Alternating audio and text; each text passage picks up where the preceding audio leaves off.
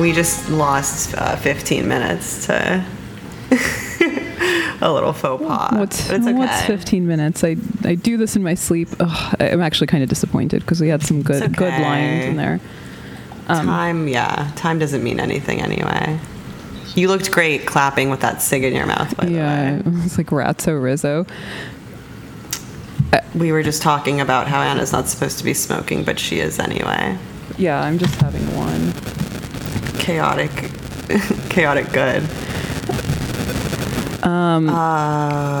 you think that the toilet trick works for cigarette smoke? You know, like if you... What's the toilet trick?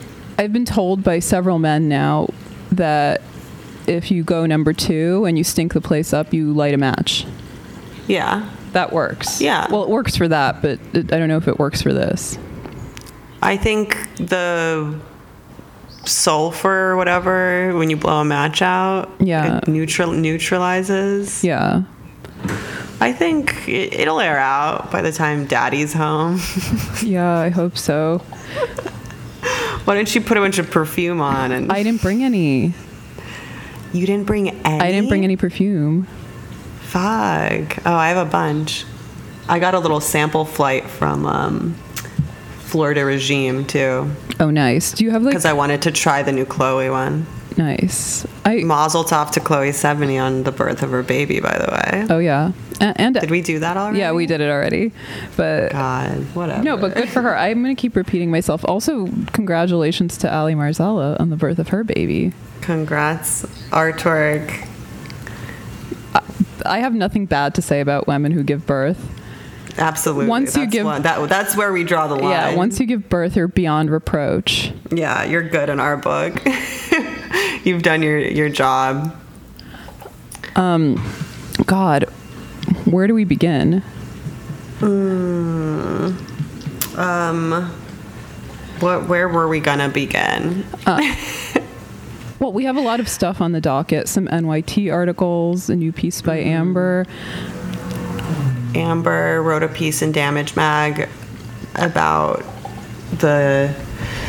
it was called I'm Not Wearing a Mask. Yeah, I was like, touche, Amber. That's really going to piss people off right out the gate. And she, of course, is masking, but it's sort of about the new wave of enforced kind of positivity. Yes.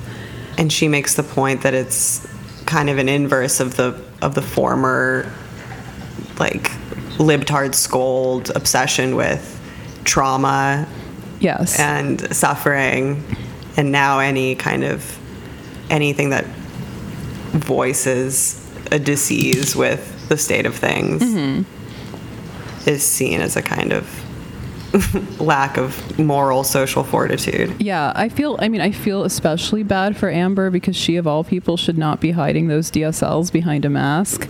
That's for sure. Yeah. If you got it, flaunt it. Can we get a sheer mask? Like an organza. Like a beautiful veil? Is that not going to cut it? You have some Catholic veils. I do, but they're very porous. Yeah, I imagine they don't work. Does wearing a bandana or a t-shirt work? I can't imagine that it does. I don't believe any of this shit. Well, yeah, it's just I do it for others' peace of mind. Yeah, and so I don't get horribly shamed. Yeah, I felt a little shamed because in the article, Amber begins with mocking all these like promotional emails that you get. And the ones that are like the biggest object of her hatred and ire are the ones that are like the promotional emails for cute masks and the little cottage industry of people sewing masks, corporations making masks, and then like Etsy entrepreneurs making masks to own the corporations. The mask as like a new consumer option for self-expression. Yeah. Rather than like a symbol of a pandemic plague. Yeah, it's really sad. I mean, I was thinking about this because every time you roll into like a bodega or a wine shop or like the mailing store, you have to now make like very warm, congenial, sustained eye contact with the person behind the counter. Yeah. Which I go out of my way to, smize, if you will. Yeah. Smile with my eyes. Yeah, to like broadcast some sort of congenial, kind of almost conspiratorial energy, like we're in this together. A pathological goodwill. Yeah, and it's like, I hope you and your family are safe. Are you in good health? Yeah. Refugees welcome here, but only if they're wearing a mask. We're all in this together. But it's like the one good thing about New York was that you could avoid contact with people. You could walk into a place of business and pretend you were drunk and or mentally ill. And now can't. I was talking to Kyle and Allison yesterday, who were in Chinatown, and they were both expressing kind of the sentiment that it feels so fucked up and dangerous outside. Yeah, that they basically just act mentally ill so people don't fuck with them. Yeah, which like kind of OG comic had that bit that they like walk down the street like shaking and shivering? I think it was like Louis C.K. or somebody, or like Andrew Dice Clay, like one of these people that is canceled or whatever. Andrew Dice Clay is surprisingly not canceled. They haven't gotten him yet. Yeah, I guess because he's like of the Howard Stern / Donald Trump mode, where he never pretended to be. Yeah, his whole thing respectful was being of women, a bad boy, or minorities. And I saw somebody tweeting about Jerry Seinfeld and how like he's not canceled, not because he's so like risque and outre, but because he's a corny boomer. He's like, they tried to cancel him for dating a teen. Right. Oh, yeah. He was one of When he was in his 30s, he dated that busty teen. Shoshana Lonstein. Shoshana Long Teen. With those big fat knockers. Yeah. She was like, she now has like a Bloomingdale's brand called Shoshana Bland, Freudian Good slip. Her. Good for her. Where she sells kind of like prim and proper Jackie O dresses for chicks with big tits. Oh, yeah, that's a nice market. Yeah, it's probably pretty lucrative. But yeah, there was a wave a while ago where people were like, "How come no one talks about Jerry Seinfeld fucking a teen?" Yeah, she was like 17 and he was 34 or something. Hot to me. Yeah, imagine if you were 17 and some guy who had kind of the cultural clout and net worth of Jerry Seinfeld tried to date you. Oh my God. Would you be like, no, this is wrong? I would do anything. Do you think Jeffrey Seinfeld... Sorry. Jerry Seinfeld... Yeah. Is on the Jerry Epstein flight logs. No. There's like a local. We would know. We would know if he was. It's being on the Epstein flight logs is sort of like donating to Bernie's campaign. Everybody knows, and if you are in the first case and aren't in the second case, you get socially shamed for it. Mm-hmm. I guess like. But those. I donated to Bernie, regretfully. Yeah, I didn't. I will come clean. I will come clean. I feel like if I'm going to sink my money into donations, I will donate directly to like a homeless shelter, an animal shelter, some other cause I believe in. I don't believe that any of these charitable causes actually deliver on what they say they're going to do for the most part. I donated to a GoFundMe for the staff of KGB bar. Yeah, like that kind of stuff. That's nice. Yeah. The outsourced social media welfare state. Yeah, another kind of intensification of stuff that's already been happening. It's sad to see the number of people who are now starting GoFundMes and like, you know, you say a little prayer because you're lucky and not there yet, but like this is already going on. It's been going on for years, like people going on Kickstarter or GoFundMe to fund their medical bills. In lieu of a functioning healthcare industry, yeah. Bleak. But yeah, I think, were people mad about this Amber article? I haven't really been on Twitter, actually. People are always kind of mad at Amber, I feel. I don't know. I didn't perceive any real backlash. Yeah, I think the only backlash I saw was like of the tune of Amber is dumb, but her haters are even dumber. Yeah. Which falls under the category of I don't read her work. I don't listen to the podcast she's on. It's always that. Exactly. That's my favorite like form of critique these days, where you deny the fact that you've engaged with any of this cultural production, but then dismiss it anyway. Yeah, because someone's from Brooklyn or something. Yeah. But so I guess the gist of her piece is this kind of ironic situation now where like all the kind of leftist progressive SJW types are mad that people are displaying certain unpopular or unacceptable emotions, when originally these were the people that held that you could never be wrong if you talked about your feelings. Right. I see that happening for sure as someone who's been core shamed. Yeah, you were a lot of people shamed you for breaking quarantine. Mm-hmm. Yeah. Which I stand by not being that big of a deal.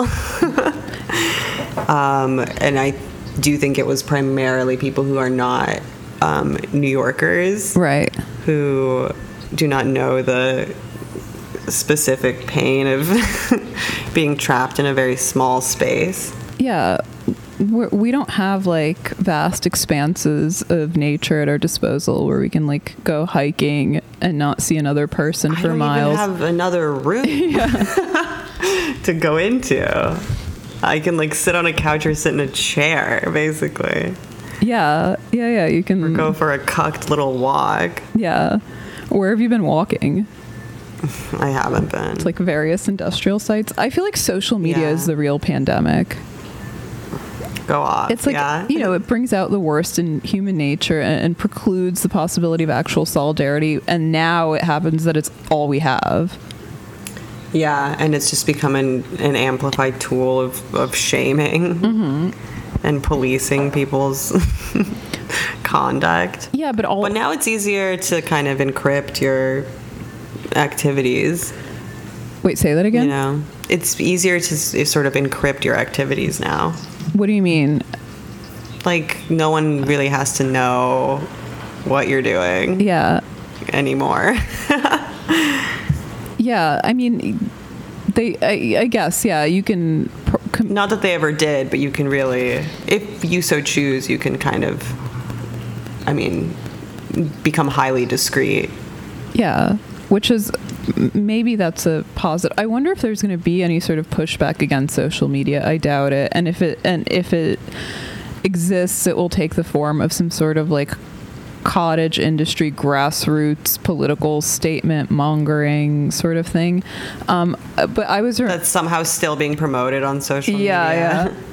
But I'm reminded of like David Cayley's point again, that we will only know in hindsight if the quarantine worked. But even given that, we'll never know for sure if it was the only way, because it's not a controlled experiment, right? Like we don't have another alternate universe Earth where there's no quarantine as a control. Well, Belarus is the only state only country not imposing social distancing. And Sweden, right? Sweden's kind of going a little. They're doing like a soft social distancing thing, but not really. Yeah, and like I think it was the Swedish health minister who said like Sweden isn't the one that's conducting the uncontrolled experiment. The rest of the world is conducting this uncontrolled experiment. But yeah, I think like Amber talks about basically wearing.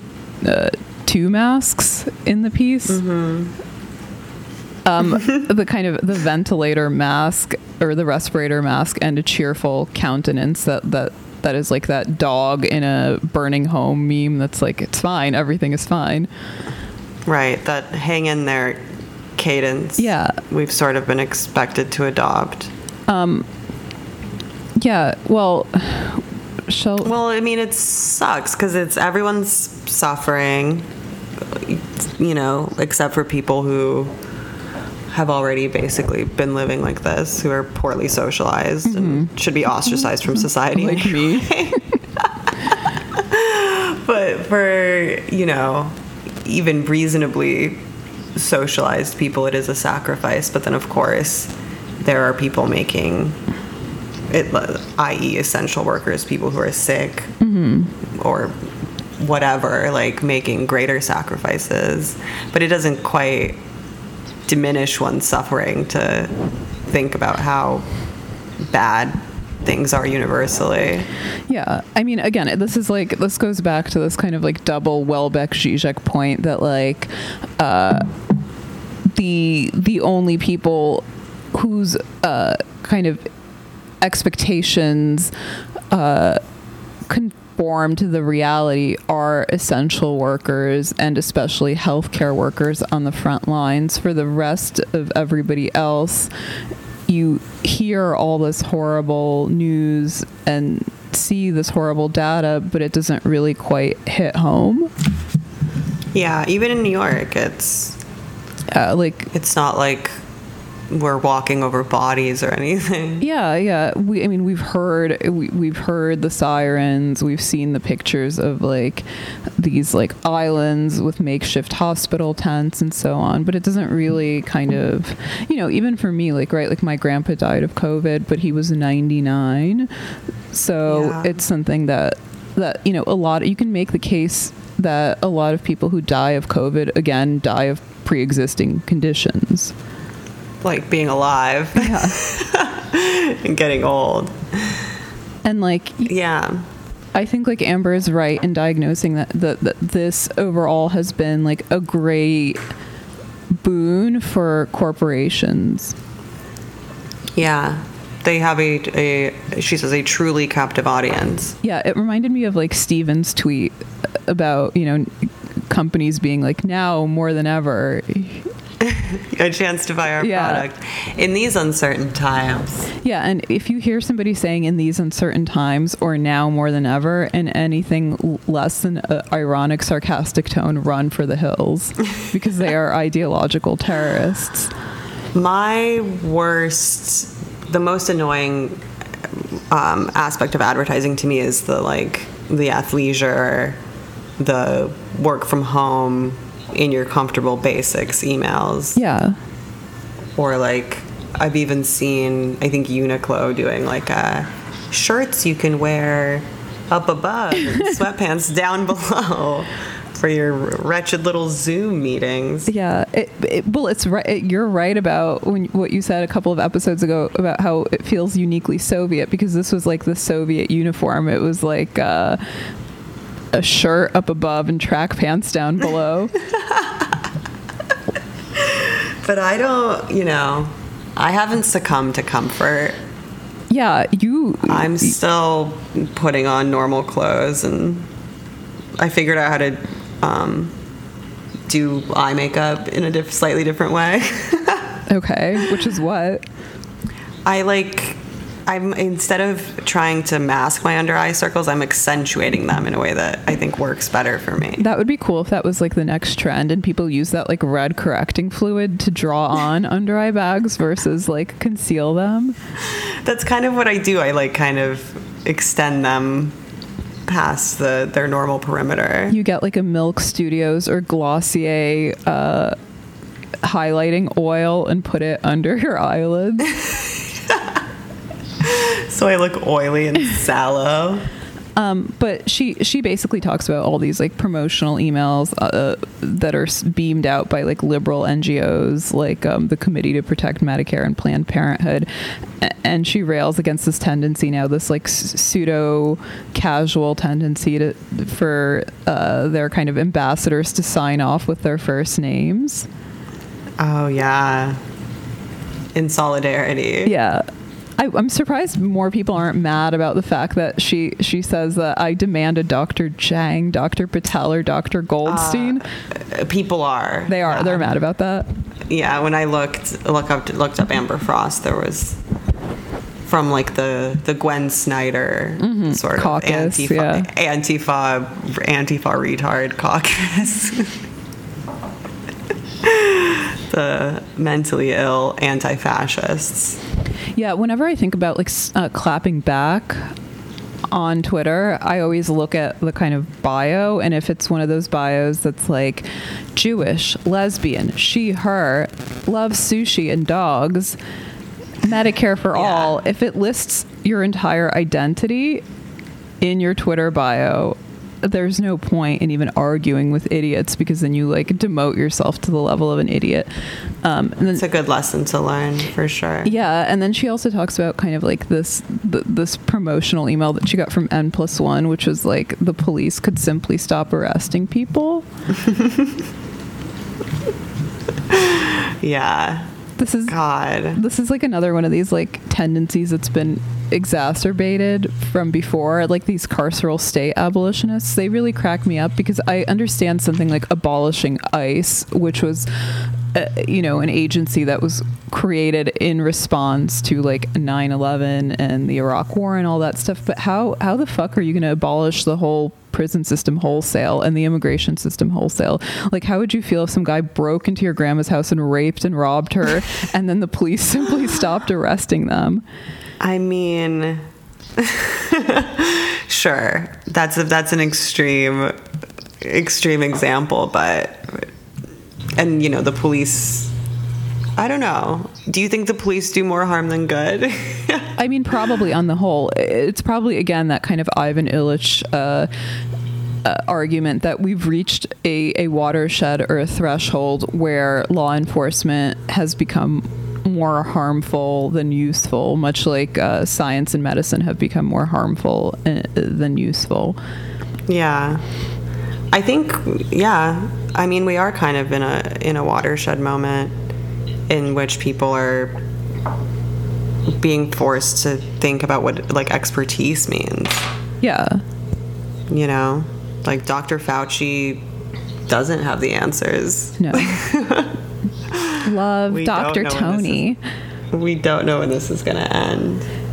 Yeah. And, you know, and it's, this is another one of those situations that's, again, been a boon for corporations and the media, because as Amber points out, there's now an entire media or journalist class that's basically manufacturing articles about the quarantine. It's a clickbait microeconomy, some of which we'll be discussing today, which are so banal they barely merit comment. Yeah. But here we are.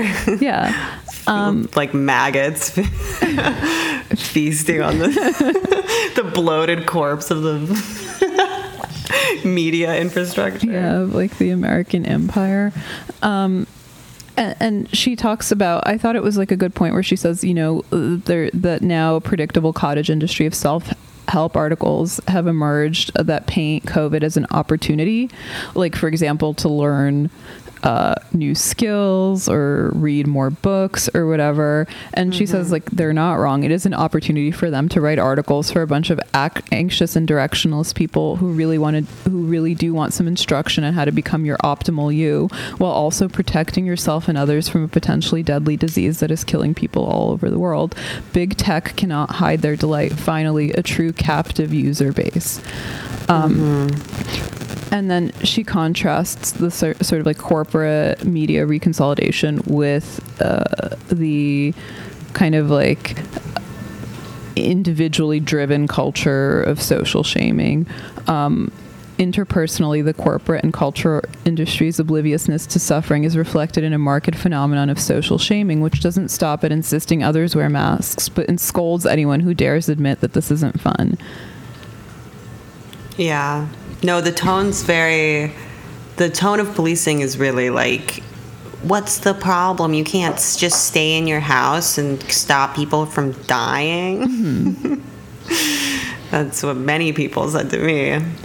And now I'm trapped inside, and I hope they're happy. I've been caged. Yeah. My favorite part of Amber's essay was when she said, if you're not a brand, a sociopath, or a tyrannical personality, you likely do not enjoy this moment, and there is no way for you to trick yourself into it. You probably do not possess preternaturally waspy superpowers of denial, and you probably don't make your living churning out piping hot takes of utterly heartless professional managerial class opportunism. So you, quote, have permission to acknowledge that you are witnessing corrosion, decline, and death. Yeah, and I guess... Thanks, Amber. Yeah, but that's her big point. We've all kind of informally agreed to wear the masks, whether we agree with it or not.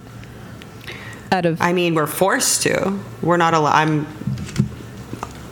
allowed into stores. Yeah, you have to wear the mask now in businesses, but and in the street, you're forced to basically by kind of a panopticon of social policing. Yeah, I haven't, in full confession, have not really been wearing the mask so much outside. I have it on me at all times, and I don it to go into businesses, but... there's so much conflicting evidence. Like I've read, there's the photo of like Trump wearing like those high school science goggles.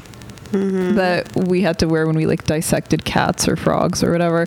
And, there's some evidence to suggest that COVID is just as easily transmissible through the eye membranes as it is through like the sinuses. Yeah, what's to stop the COVID from blowing right into your eye? Yeah.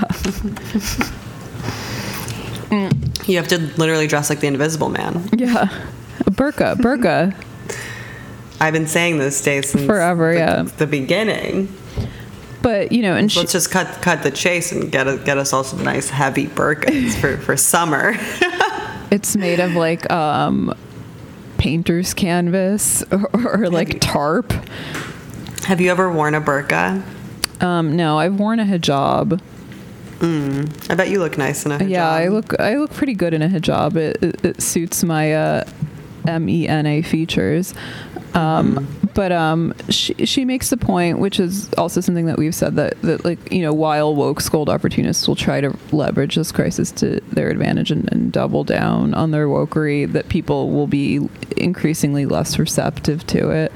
And she says if there's any silver lining to this pandemic, culturally speaking, it's that it'll disabuse everyone of the idea that it's kind to allow ourselves to be like terrorized and held hostage by these people. I think that's maybe just because I personally have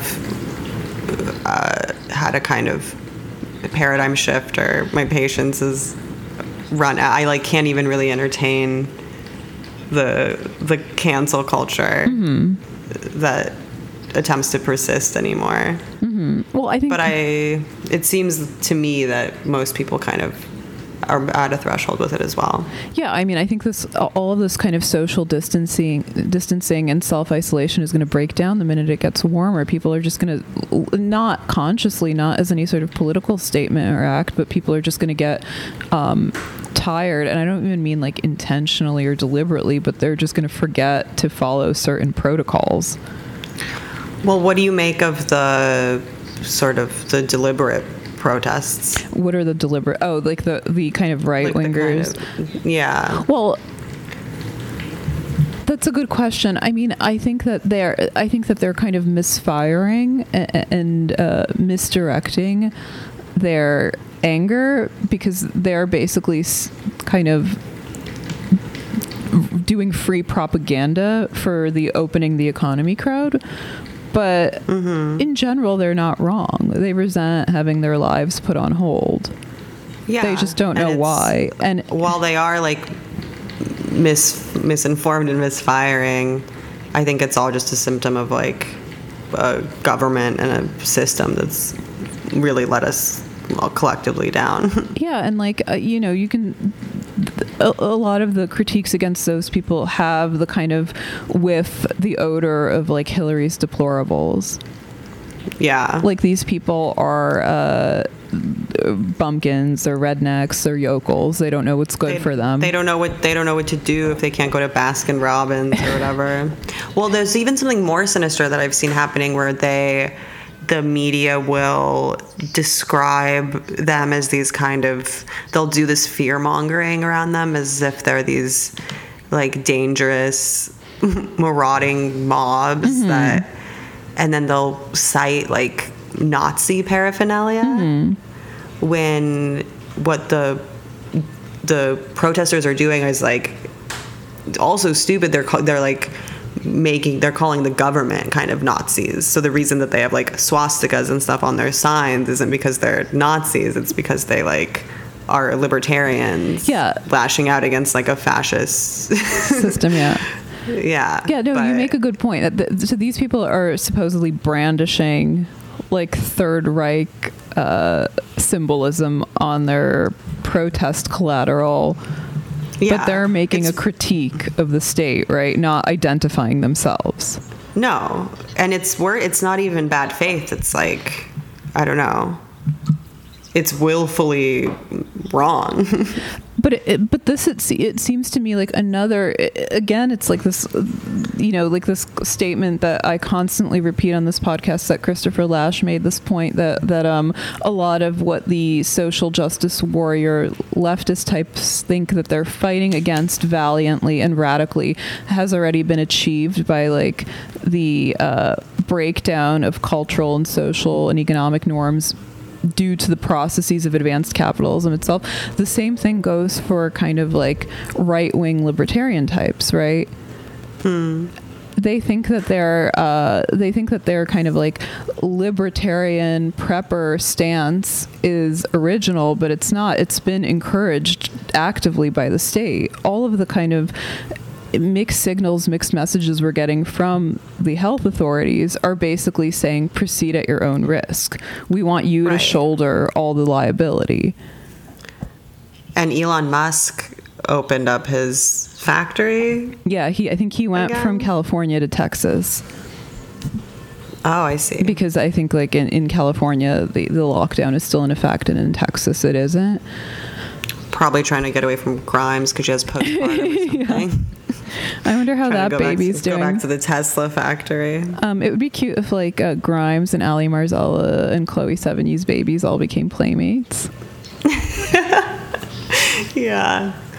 Maybe they'll, become friends. But yeah, it's funny because I think that this situation has allowed people more than ever to project their kind of like atavistic hatreds onto other people. So when you see pictures of people breaking quarantine, you can project anything. I think Amanda Hess makes this point. Like you see people sunbathing on the pier and you call them like out of touch elitist Brooklyn liberals. Mm-hmm. Or you see them kind of like hanging out outside of a stadium and you call them like deplorables or yokels or rednecks.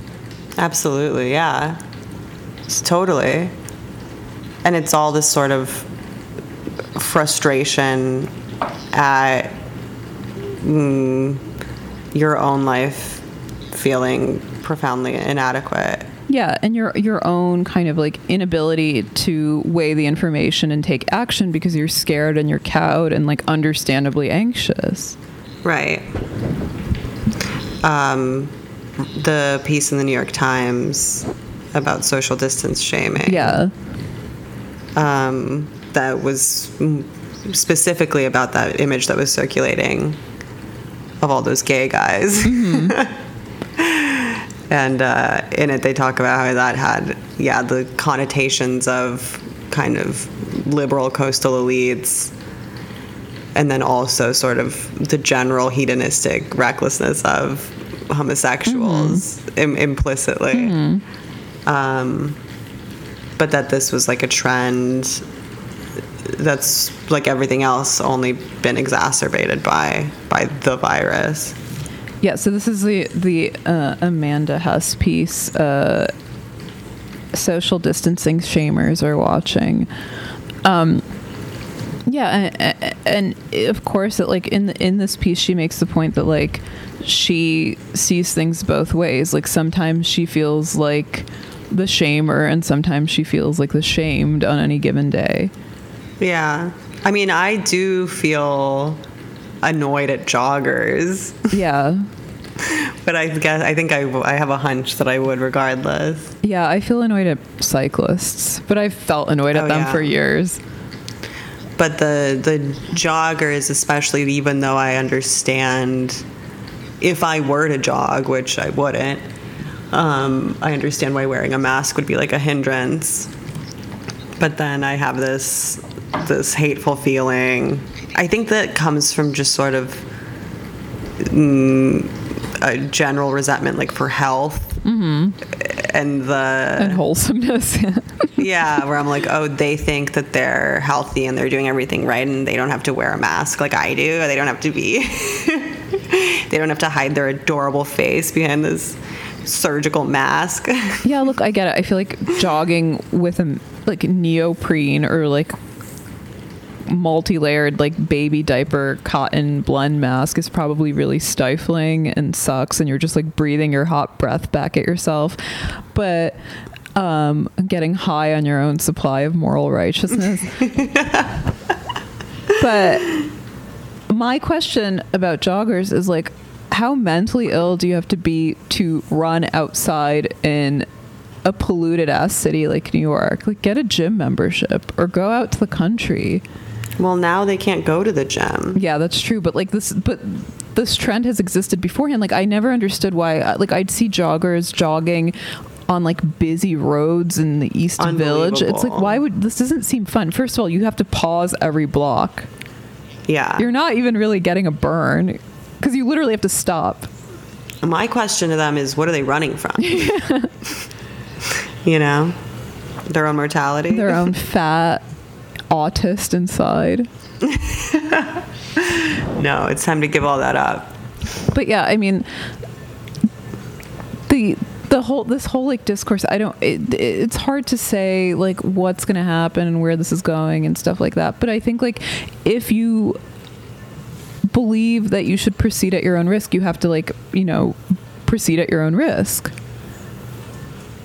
Meaning? Well, like, you know, everybody's so concerned about being, like, a good person. Everybody is fundamental. Like, everybody wants to do the right thing and be the good person and, like, get plaudits for it. And, like, you know, you should be kind of, like, honest with yourself that, like, in this day and age, now more than ever, both the government and your kind of inner psyche is telling you it's every man for himself.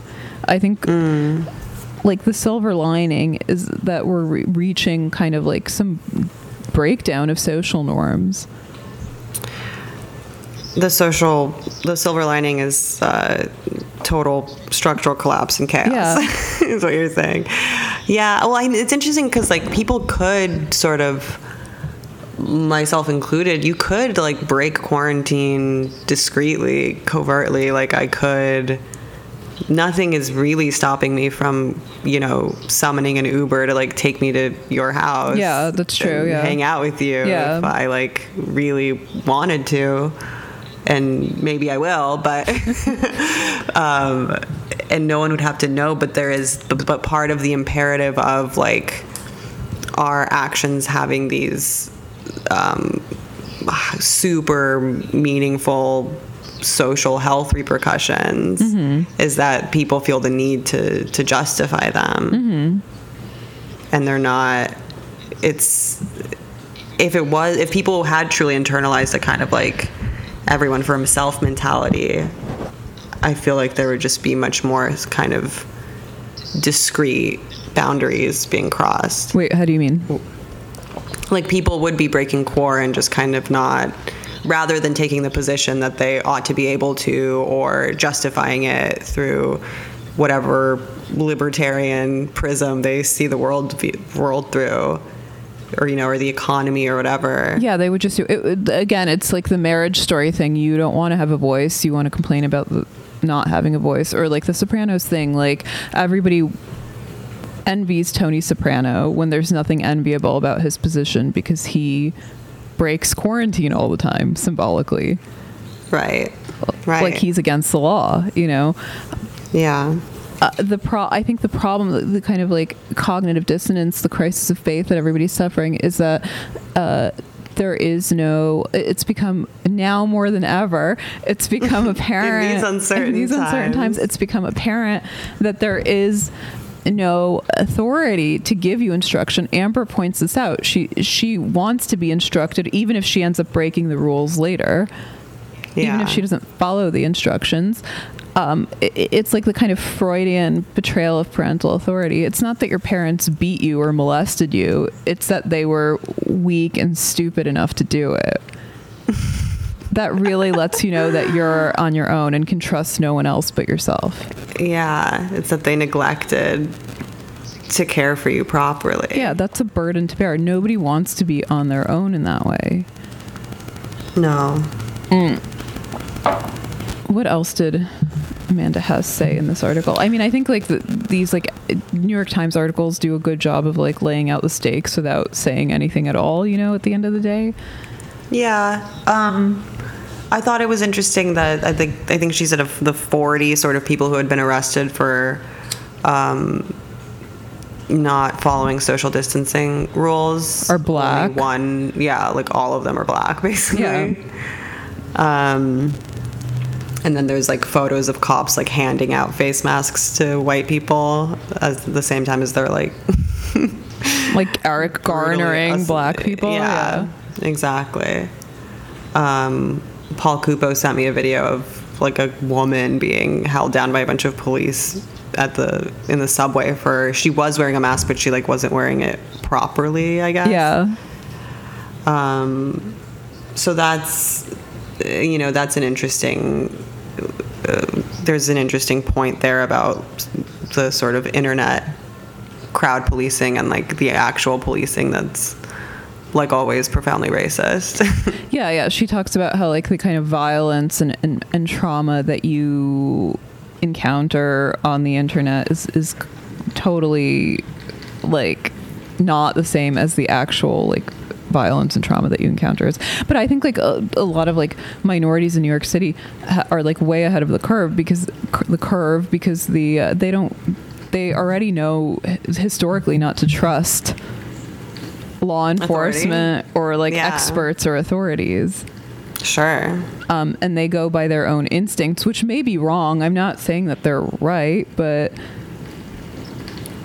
there is, you know, at the end of the day, they may as well be as right as anything the experts are telling us, truly, you know? Yeah, and it's like really interesting to note what's happening, like, for example, on my block in Chinatown, where the police have completely backed down. Yeah. There's no, like, they will, you know, this is a block that's, like, basically one of the last ungentrified blocks because it opens up to, like, a vast swath of public housing, and I'm pretty sure that the Chinese probably sell drugs to black and Hispanic people in your thing. Yeah. I mean, there's like a lotto front or whatever, but the police have basically stopped having a presence there. Right. It's just kind of a crackhead kingdom. And they've let these people kind of like rule and arbitrate as they see fit because it's not, you know, worth their while or it's too high risk or whatever. Yeah, accountability feels very low for sure. But in general, I mean, I've seen a kind of marked decline in, like, at least where I'm at in law enforcement. There's way less, like, cop cars or cop activity because it's all, like, white joggers and masks.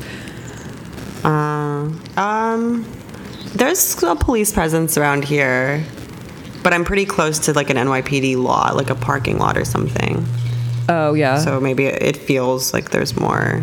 But in general, the vibe in LIC is very, like, authoritarian.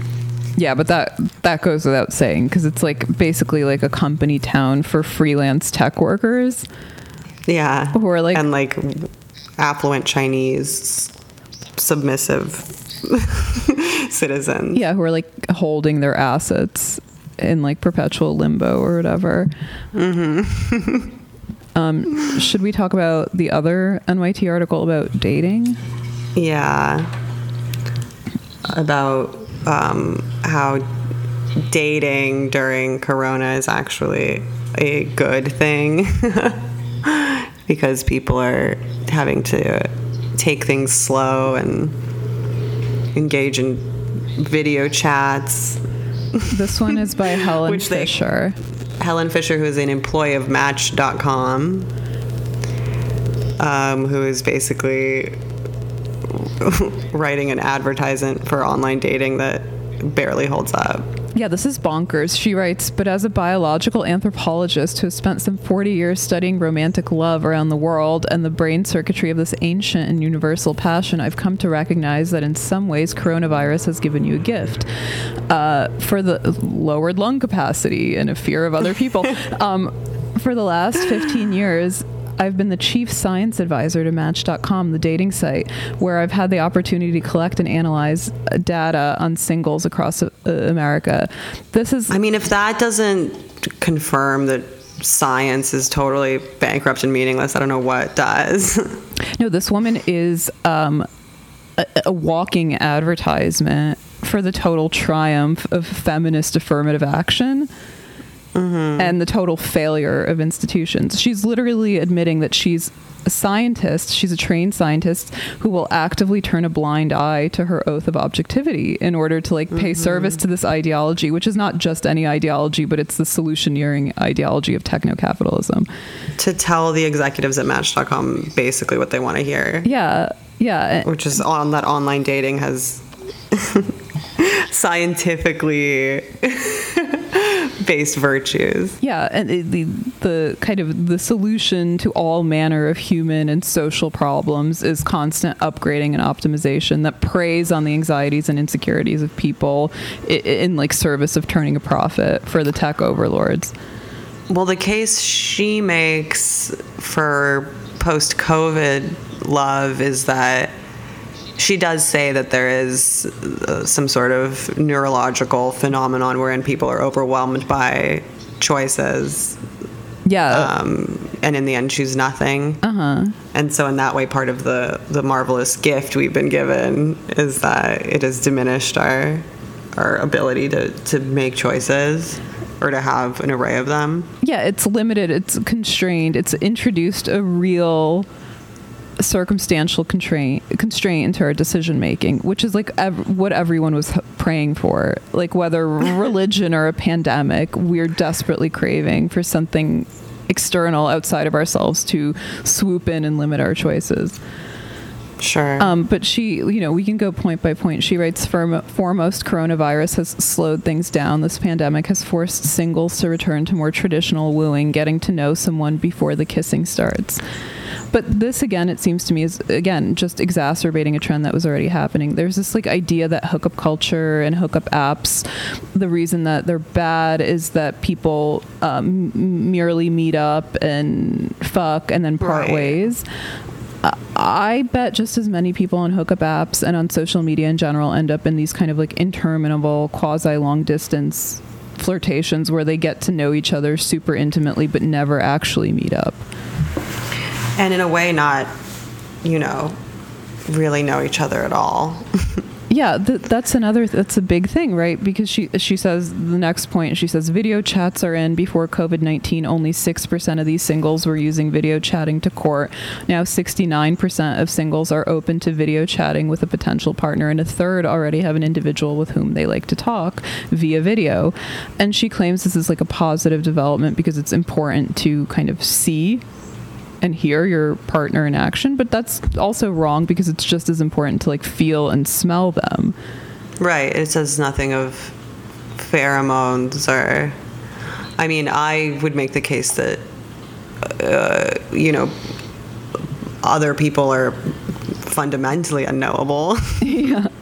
They're always a kind of phantasm onto which you project and transfer your childhood traumas and early relationships, basically. Right.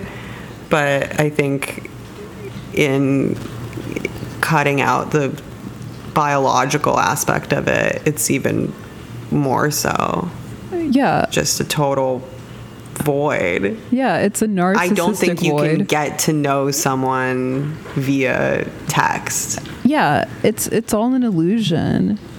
You can start to develop like a... Who you've never met, yeah. Yeah, you can develop kind of like a warmth and intimacy for other people, but it's not the same as having them in front of you. I mean, how many times have you been on a date that was like set up by friends as a blind date type scenario, or like if you've used a dating app Never. And somebody looked hot in the photo and then you meet them and you're like repulsed by them. Right. Because they're like... shrimpier in person, or they're lording their considerable personal finances over you or something, or you just on a like a chemical level or not can be repulsed by people. They can give you a UTI. Yeah, you have to first just by of all looking at you. Well, yeah, and then this is her next point. She says sex and money are out, meaning that you can't exactly go and have sex with somebody, and you can't. And you don't have kind of like the privilege or misfortune of going on a date with them and trying to like negotiate who fronts the bill. Yeah. But like, I personally like to know in advance whether the man I'm dealing with is like chivalrous enough to buy me a vodka soda. Yeah. I know. It's like, you know, I'll put out for much less than like a 5-course meal or whatever, 9-course meal at like some Japanese tasting menu place. But it's nice to know. It's the gesture and it's the context, and that in the end is like a factor in intimacy. Yeah, and I think much more than seeing someone on a video chat, as if, and she makes her case about seeing, right, like the visual information we are able to get from a video chat neglects the fact that people can completely like curate everything. Yeah. Everything that they show you and communicate to you. Yeah, you could, these strangers you're forming meaningful relationships with could be complete and total sociopaths. Yeah, or like, and you'd have no liars. Way of knowing. Yeah. Yeah. It's like everybody's lying. People doctor their photos. They lie about how dependent they are on their parents' money. Like, she talks about how like chit chat and small talk have become far less relevant, and instead, during this pandemic, singles are more likely to share more meaningful thoughts about fear and hope and get to know vital things about a potential partner's past. Yeah. See, I just think the ambient fear of death is like propelling people deeper into fostering delusional connections with one another. Yeah, like everybody's spilling their beans. I mean, like, okay, I've been the beneficiary of this firsthand. I talk to a lot of people on the internet, and everybody jumps at the chance to air their personal details to you. Mm-hmm. And that's shocking to me. Well, I have empathy for it, because I think a lot of people are extremely lonely. Yeah. And are suffering in unprecedented ways.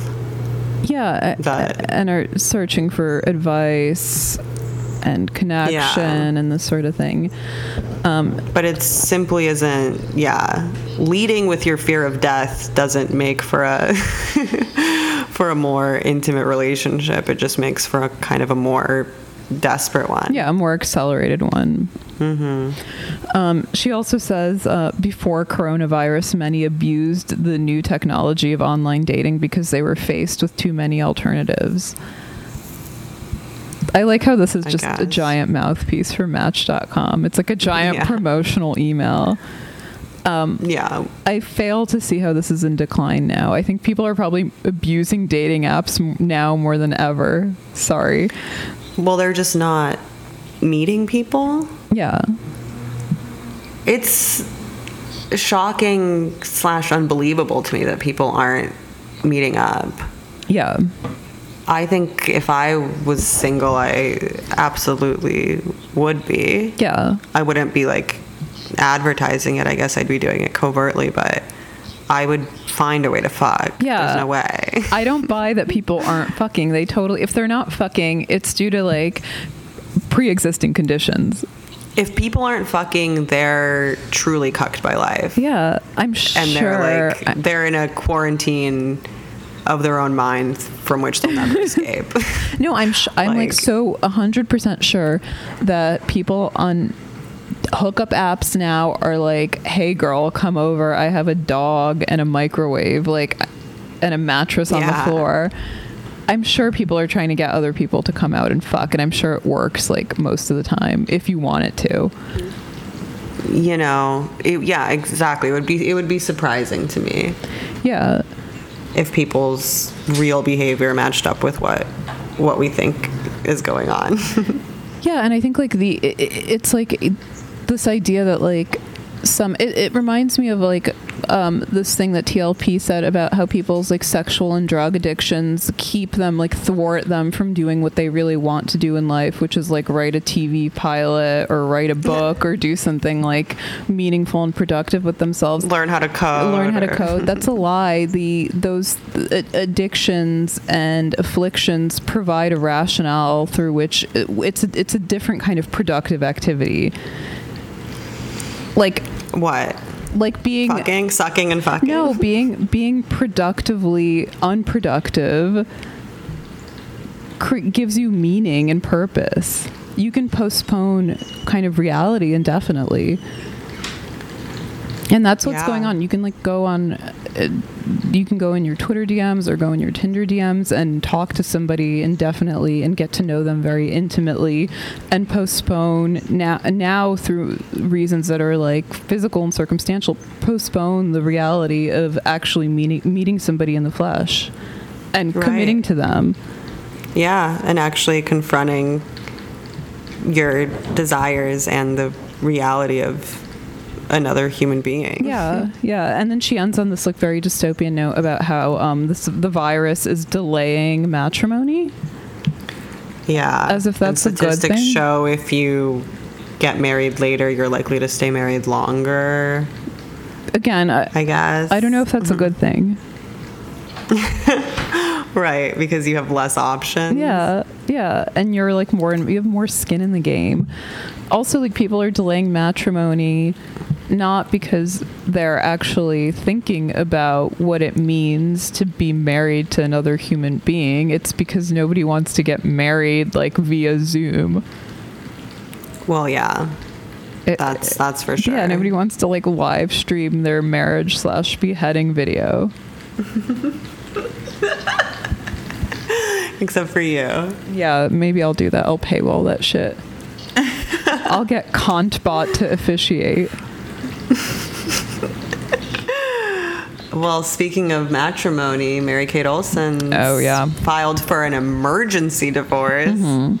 Time for the TMZ portion of the show. Yeah. From her French banker husband, Sarkozy, who is hot to me. Let's talk about this. Because you find him attractive. You would. Yeah. Is he a one or a zero on the binary? Like, in all honesty. A one. Okay. You'd have sex with him. Yeah, I'd marry him. You'd marry him.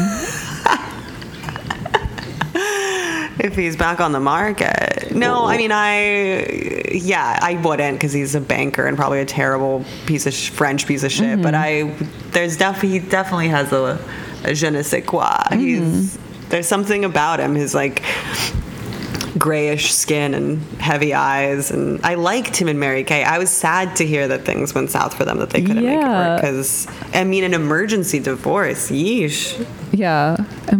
Yeah. Makes my skin crawl. I love that pic of him, his daughter, and Mary Kate hanging out together. They're the same height and, like, the same weight. They can swap clothes.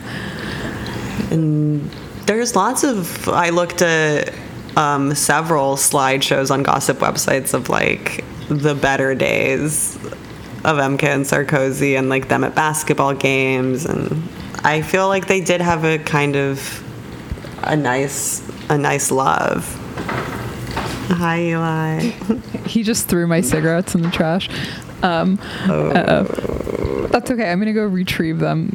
I'm going to go dumpster diving for my American spirits. Anna's in trouble. Yeah, I'm in trouble. Wait, can I pee? Eli's going to file for an emergency divorce. Yeah, he's going to file for an emergency divorce. He's going to kick me out, kick me and sister to the curb. Yeah, go pee. Yeah, I'll be right back. What about you, Sarkozy? 0 or 1 on the binary?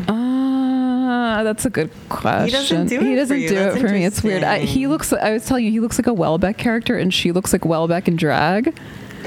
Maybe it's the height disparity between them. Yeah, he seems... That I imagine he would make me feel small and... I mean, I am kind of tempted by him on some level because this does seem like a guy who would objectify and degrade you. Exactly. That's what I'm saying. Yeah. On a pile of euros from from the bank he works at or whatever. From like the IMF. I think he seems, moralist. Yeah. He seems like a terrible, depraved, racist, chauvinistic pig, which I guess are all qualities I like in a man. I don't know. Also known as marriage material. Yeah. French. But I guess the scoop is that he's trying to kick her out of their New York apartment. One of their New York apartments, because they have like many. And so she's filing for the emergency divorce to gain leverage and some kind of... I think it sounds bad. I think she wants to freeze the marital assets so that he can't dispossess her and also make her homeless of her Olsen fortune. I like the idea of Mary Kate Olsen being homeless is pretty funny because she already looks homeless. Totally, she's got all those blankets ready to go. She looks like a bad lady. I really like the Olsens have like this really kind of like crazy magnetism, and they have a lot of sway over like New York e-girl art thoughts for some reason. Maybe because the Row. Yeah, because the Row is weird because it's like the clothing of the Row is for like older gallery director women. It's not anything we would wear. It's very dignified and stately. It's not really anything that the Olsens would wear either. It's like for tall Scandinavian women, though I guess they are. It's interesting. They are Scandinavian technically. They're like the shortest Scandinavians. They are? Olsen? I think that's like a Swedish name, right? That makes sense. Yeah. Anyway, it sounds bad.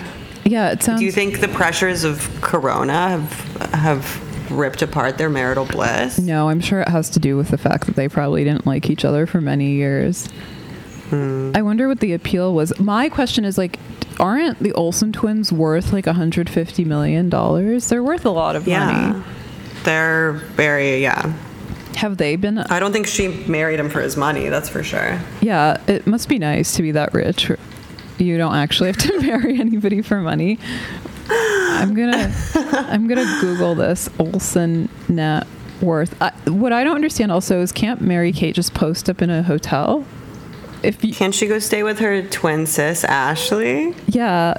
Get the gang back together? I think that's what she did. She absconded to some like man's upstate. According to the internet, they're worth $100 million, which is like $50 million less than I thought they were worth. But still, that's not bad. Yeah, sizable. Mary Kate has her own money. I think she's trying to protect her bag. From the devious Sarkozy. Her giant Birkin bag that she can fit in. Yeah. But I guess the court denied their petition or her petition for an emergency divorce, saying that only essential filings are being accepted due to the global pandemic. That's pretty crazy because does that mean that nobody can get divorced now, even if you wanted to? Fuck. Yeah. I don't know.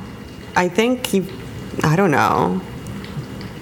What's an essential filing then? Yeah, you would think that getting divorced from somebody you hate and who you can't stand to be around, who's trying to take all your money and deprive you of comfort, would be like an emergency procedure. Yeah. But maybe it's there's just an understanding that the stakes aren't high enough. She's not like a battered woman or anything. Yeah. As far as we know, yeah. She should have went with that. Yeah, I imagine, separations and divorces aren't a real priority.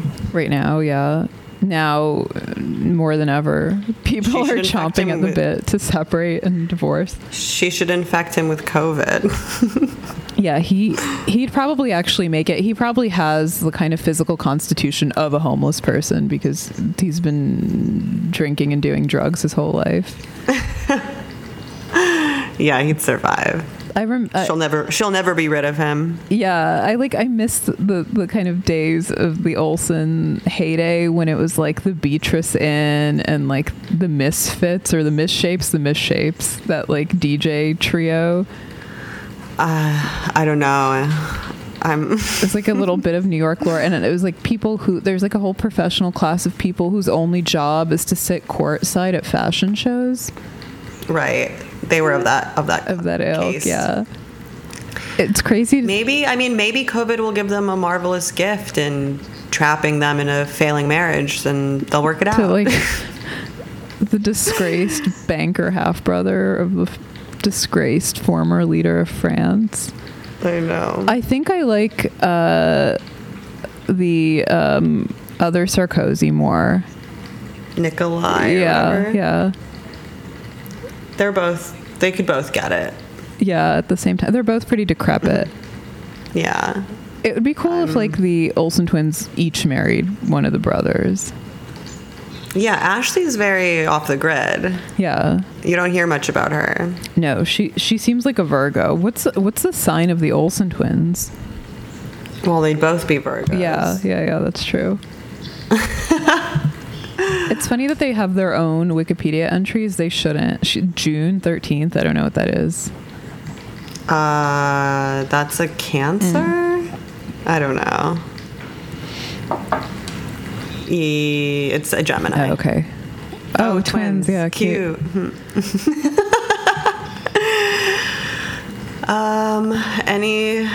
Is there anything else? Are we're like really running out of steam on this one. I don't know. Is there anything else? We've done like an hour 10. Is there anything else that's going on? I don't think so. Scouring Jeffrey Bezos is said to become a trillionaire. Jeffrey Bezos. What did I say? You said Jeffrey. Jerry. Yeah. What's his name? Jeff Bezos. Yeah, it's Jeffrey. Yeah.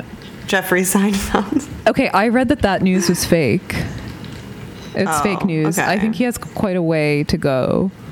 I think it's based on some like old study that said he was slated to become a trillionaire by like 2026. And I think his net worth has jumped up from 125 billion to 143 thanks to all of Amazon's predatory practices and market cornering during the. So they're preying on people's class-based resentments to perpetuate fake news. Got it. Yeah, but people love to like complain about Jeff Bezos, and for good reason, but I think he's pretty far off from becoming a trillionaire, I think. Well, that's good, at least. Well, I don't know. I mean, I think like after a while, it's like marginal. What's the difference between a billionaire and a trillionaire? You can buy a slightly bigger slice of the world economy, but either way, you're peerless, unparalleled. Yeah, and you should be decapitated. Yeah. No, it reminded me of that thing that people were talking about, like that article that was like a postmortem of the DSA that was like 4 years too late. Like the DSA should have been like exposed and debunked in 2016 when it swelled in membership. There was no reason for it to go on, but people were like running with the statistic that's very salacious and self-satisfying that like a third of DSA members make $100,000 or more a year. Yeah, that all seemed, I don't know, like a lot of data I didn't want to parse through. I sort of ignored it, but it sort of sparked another conversation about who gets to speak for the working class. Yeah. I forgot where I read this. I think somebody posted it on the sub, but there's plenty of people, not a ton of them, but there's more than 5 people who basically come from culturally working class origins who are now economically upper middle class. Like the statistic doesn't really say anything about the mores or values of the DSA. It's a correct, implicit proxy statistic for the actual values of the DSA, right? I guess so, yeah. Which is like annoying. I don't know where I'm going with this. I don't know. I don't care about the DSA yeah, I don't either. Anymore. I don't care. I'm over it. They can have their little organization if they want. Yeah, I think now... I'm retiring from politics. You're retired, yeah. Have you ever thought about joining the DSA? Never, right? I think I maybe signed up for a DSA LA mailing list or something when I was living there. And I subscribed to Jacobin magazine in the early 2017s. But no, I'm not going to fucking go to a DSA meeting. I think the boss move would be to join the DSA now and take power while they're down. Time to take control. Yeah. For the red brown allegiance. Yeah, just suddenly throw a rose emoji up into your handle, like out of the blue. Start purity policing. Yeah. Ugh. Well, is there anything else? Is there anything left? I don't think so. I'm sad that first 15 minutes got swallowed up, where I called Tara Reid the Janice Soprano of American politics. And we made some cavalier remarks about domestic abuse, but another day. Yeah. We'll shelve that. I'm sure there'll be. I'm sure there's going to be in like 3, 2, 1 a New York Times article about how domestic abuse is up during the quarantine, which it probably is. And it's actually a marvelous gift that will build resilience. Anything can be spun as a gift by these wretched scientists. Yeah. No, it's true. That's like the most psychotic thing. It's like we've learned now. In at least the last 4 years, but really since we reached this new millennium, that like literally anything can be branded as a positive. Yeah. Including a horrible plague. Anyway, my point is that we should avoid trying to characterize anything as broadly positive or broadly negative, because everything just is. Very well said. Yeah. Very zen. Yeah. The things are neither bad nor good. It's just, a roller coaster of life. Do you think we'll still be in core by Halloween? Because I do want to put on a stupid costume. I have no predictions. I'm mentally preparing for basically 2 years in and out of core. Okay. That's a good standard rule of thumb. That's like what so that I don't get too devastated or optimistic. That's the semi-arbitrary number I've set for myself. But who knows what Halloween will be like. Just like picture everyone wearing stupid costumes on Zoom. I've said it before. I'll say it again. I think the most retarded thing is yet to come. Yeah. I think we'll be surprised. Well, actually, your prognosis was already proven right because this happened. Yeah. Yeah. And I think, I have a feeling with the election cycle or something, something really, really retarded's going to go down, and you're not going to want to miss. My prediction is that you're going to marry the younger Sarkozy. On Zoom. Yeah. Sorry, Olsen. Yeah. See you in hell.